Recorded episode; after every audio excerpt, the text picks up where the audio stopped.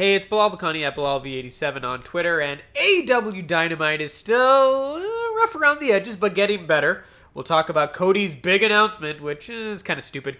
And we had the final third of the tag team title match that was otherwise a rematch. And I'll kind of explain why I'm not still thrilled with AEW like most people seem to be, or at least most people who want to bash me on social media. But let's get to it. You're listening to Never Sleeps Network. So we started out with the same lame mini pyro, nothing new there, and the commentary team. We were kicking it off with Trent along with, uh, I believe it's Chuck Taylor. I still don't really know who his tag team partner is because that guy gets no shout outs.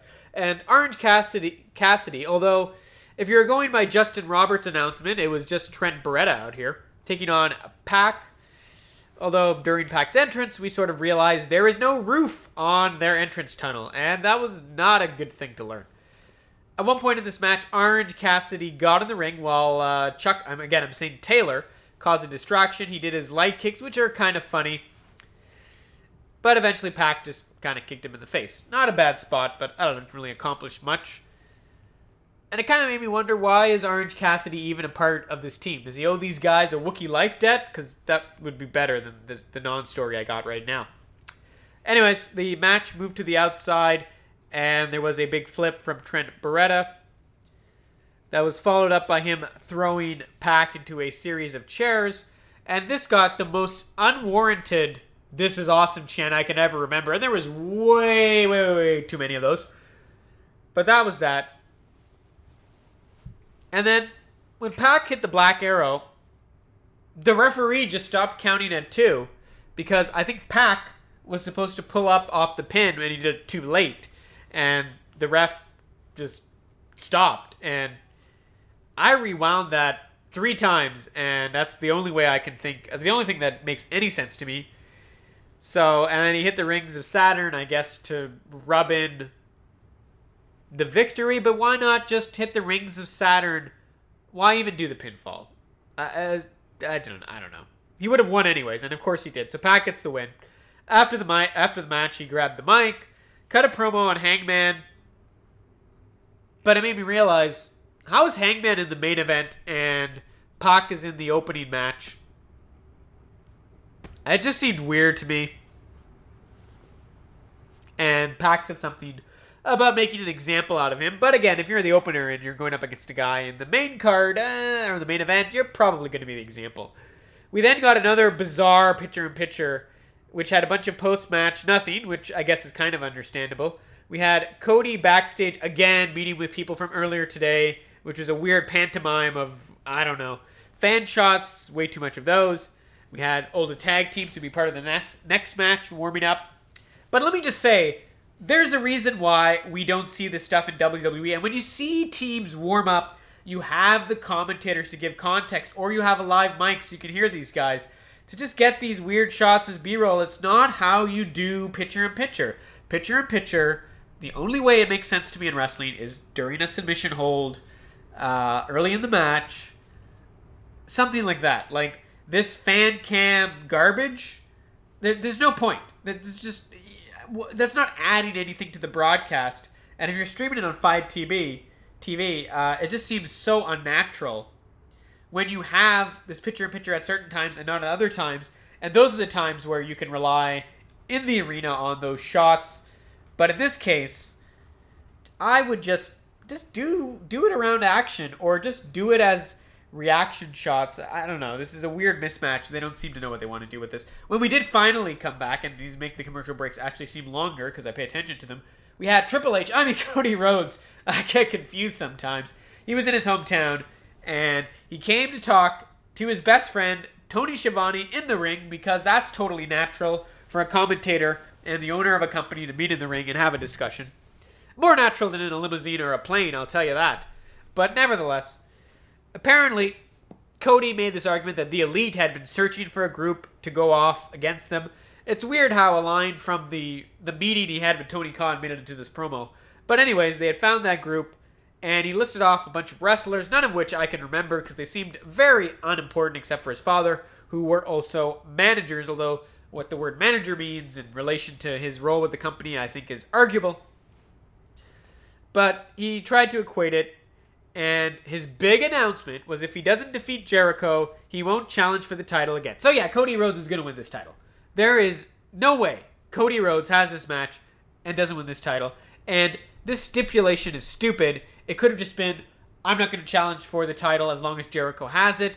That would have been reasonable, and it would have given Jericho a nice motivation of, well, I can keep Cody out as long as I have this title, as opposed to, you know, oh, I win this and he magically will, which just doesn't seem sustainable at this point in Cody's career.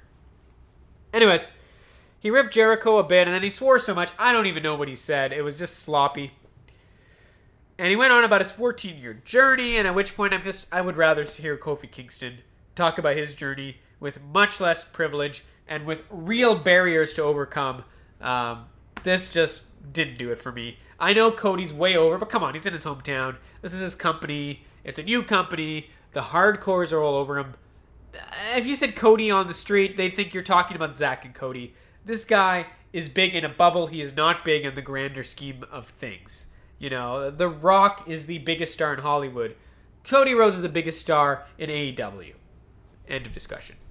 We also found out that Chris Jericho will be part of TNT's uh, their halftime show on Inside the NBA. This is a big deal, and I would enjoy it because I bet you the next time AEW wants to do this, the, the basketball guys will say no. This is going to happen once, and it's probably not going to happen again. So enjoy it while you can. We also, during another pitcher in pitcher, because I didn't have enough of that, we got Cody walking to the back. The Lucha Bros came out and joined the Spanish announce team. And then we came back to watch the SCU join the English announce team, which, okay. Um, we then had a private party. They were taking on um, the Dark Order. I was almost going to write the some sort of sexual joke, but I'll leave that. And the winner of this would face SCU and Lucha Bros in a tag team triple threat at Full Gear because, you know, rematches aren't cool anymore. So let's just throw in a third team to crush and take the pinfall. Obviously, Private Party won. I, I never for a second believed the Dark Order could win. I would have rather seen Jurassic uh, Park or Jurassic Express or some other team. Even the Best Friends, I think, would have been better in this spot.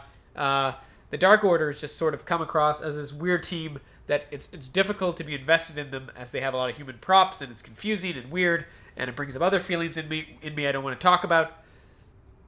But anyways, as soon as we got to the replays of this match, as soon as those were done, automatically the Lucha Bros and SCU were in the ring posing and they didn't really get microphones or say anything, I don't think, or I can't remember. It was too quick for them to get in the ring, and then they really spent no time on it. We then cut to maybe the best thing I've seen in AEW. No, definitely the best thing I've seen in AEW on television.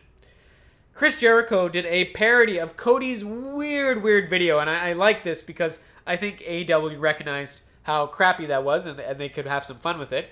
Or maybe they just wanted to have fun with it, and they thought it was great. Fine. And instead of Jericho being there with his wife, it was Sammy Guevara trying to help him pick out the bubbly, which was great. We then got some of Soul Train Jones uh, talking about this. Although the fans were still chanting SCU, which showed you how poor a job they did into segueing into this. Either you cut the fan mics or you do something to let them know they should be paying attention to the screen and they're not chanting something else. Um, and it's a shame because this video was better than the match that just happened. We heard from Santana Ortiz, which I could have done without, but the star of this bit what was Chris's aunt's friend from church who parodied Cody's mother. She had a great line later where she said Jericho was going to beat the S out of Cody. That was amazing. We also got Sammy Guevara uh, calling Jericho the youngest champion in AEW history, which is technically correct at 40, whatever he is, 47, 46. That was awesome. Uh, Jake Hager also had some good bits where they went to him and he said nothing. They did this too much. They kind of spoiled it. But as a one or two off or three off, and I think they did four times, probably two times was the right amount of times to do this. And uh, Soul Train also said that Jericho's talent was like the Olive Garden breadsticks unlimited. This was pretty good. You know, this was something as a bit with Cody. It didn't really work beyond DDP, but Jericho parodying the bit worked amazingly. This was very good. Jericho also talked and said he only had one thing on his mind, and that was finding a bit of the bubbly, which I also quite enjoyed. Uh, more of this. Like, none of this box crap. whatever. Like, give me this. Don't make these video packages exclusive to the Elite and Cody Rhodes. Let other characters use this medium to get themselves over or just tell their stories. I can't believe it's taken them this long to figure this out, but this was good.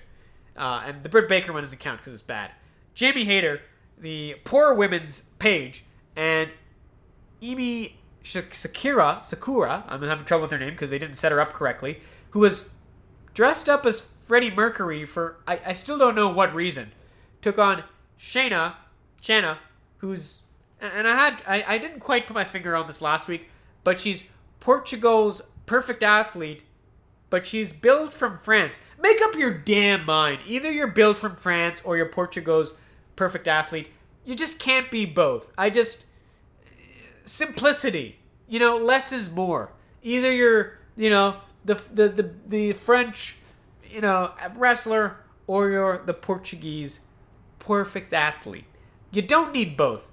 And you're living in the states anyways. So I don't yeah, I just I can't believe no one pu- pulled her aside and said, "Listen, which one of these do you want to be?" Or, "Hey, you're Portugal's perfect athlete. Let's not muck it up from by telling people you're from France." Like I, I just why?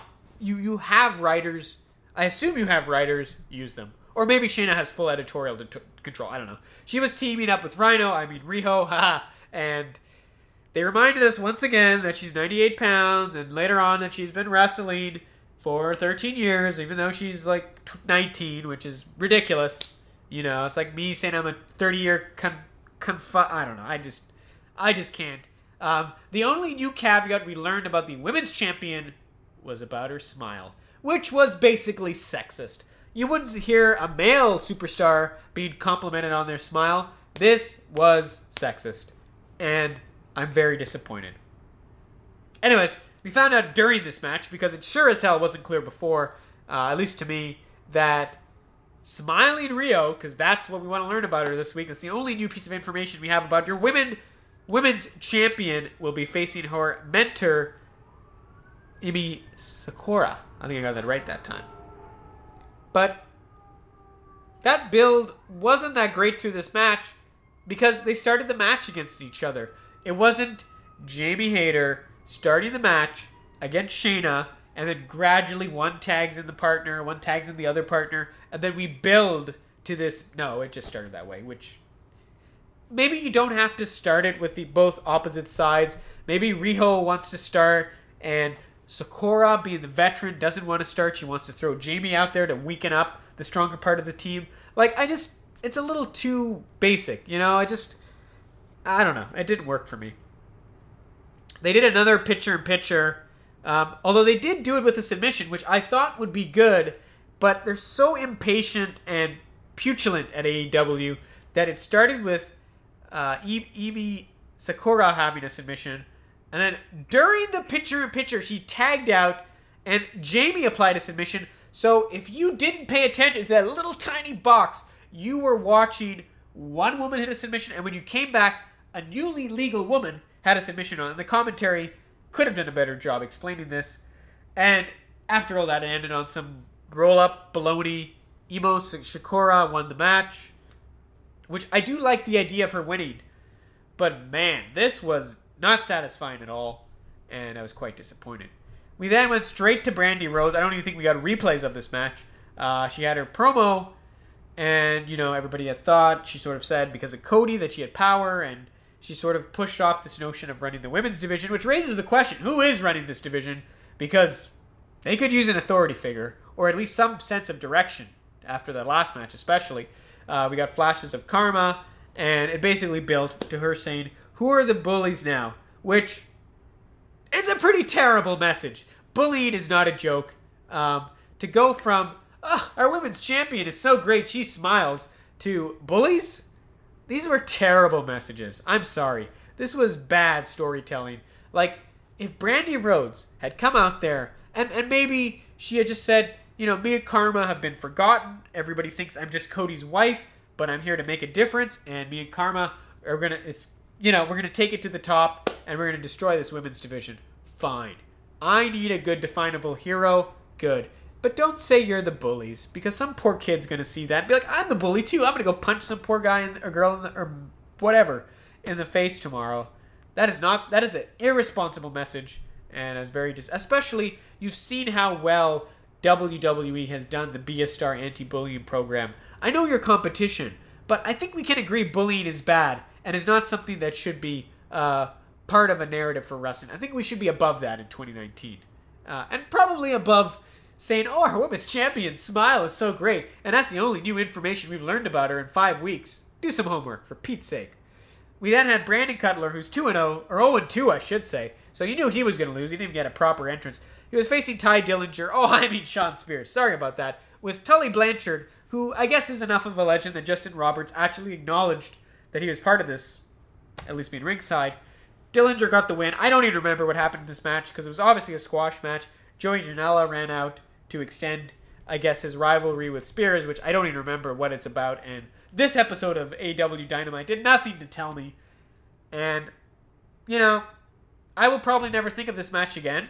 And there's nothing to say about it.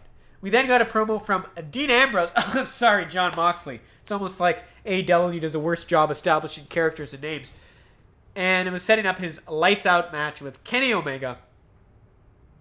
And from there, we basically just went into Hangman Page's match with Kenny Omega, teaming up against Sammy Guevara, who did the Tyler Breeze selfie video feed thing, and again told us he's number one in the world. Mate, you're not number one in your damn stable, which he was teaming with Chris Jericho. But this notion that Sammy Guevara is the best is is so stupid. Like, along with the Young Bucks, along with that other person who I forget who says he's the best. Oh yeah, Santana and Ortiz. You know, you, you got a stable of people. The three worst people in that stable think they're the best. How stupid is that? Anyways, Jake Hager, who is one of the best people in that stable, unlike the other two, three people, uh, he was there. He got involved in the match. Uh, we had a picture in picture that featured a Samoan drop, two near falls, and a clothesline. They're never going to figure this out. Like, it's so simple. Do commercial breaks on rest holes or B roll that doesn't involve talking. Like, this is stuff I would teach a student in a first year television course that was involving live sports. How do you not get this AEW? Ugh. Anyways. Of course, Pac got involved because otherwise there'd be no build to their match aside from whatever that promo was on the other end of the show.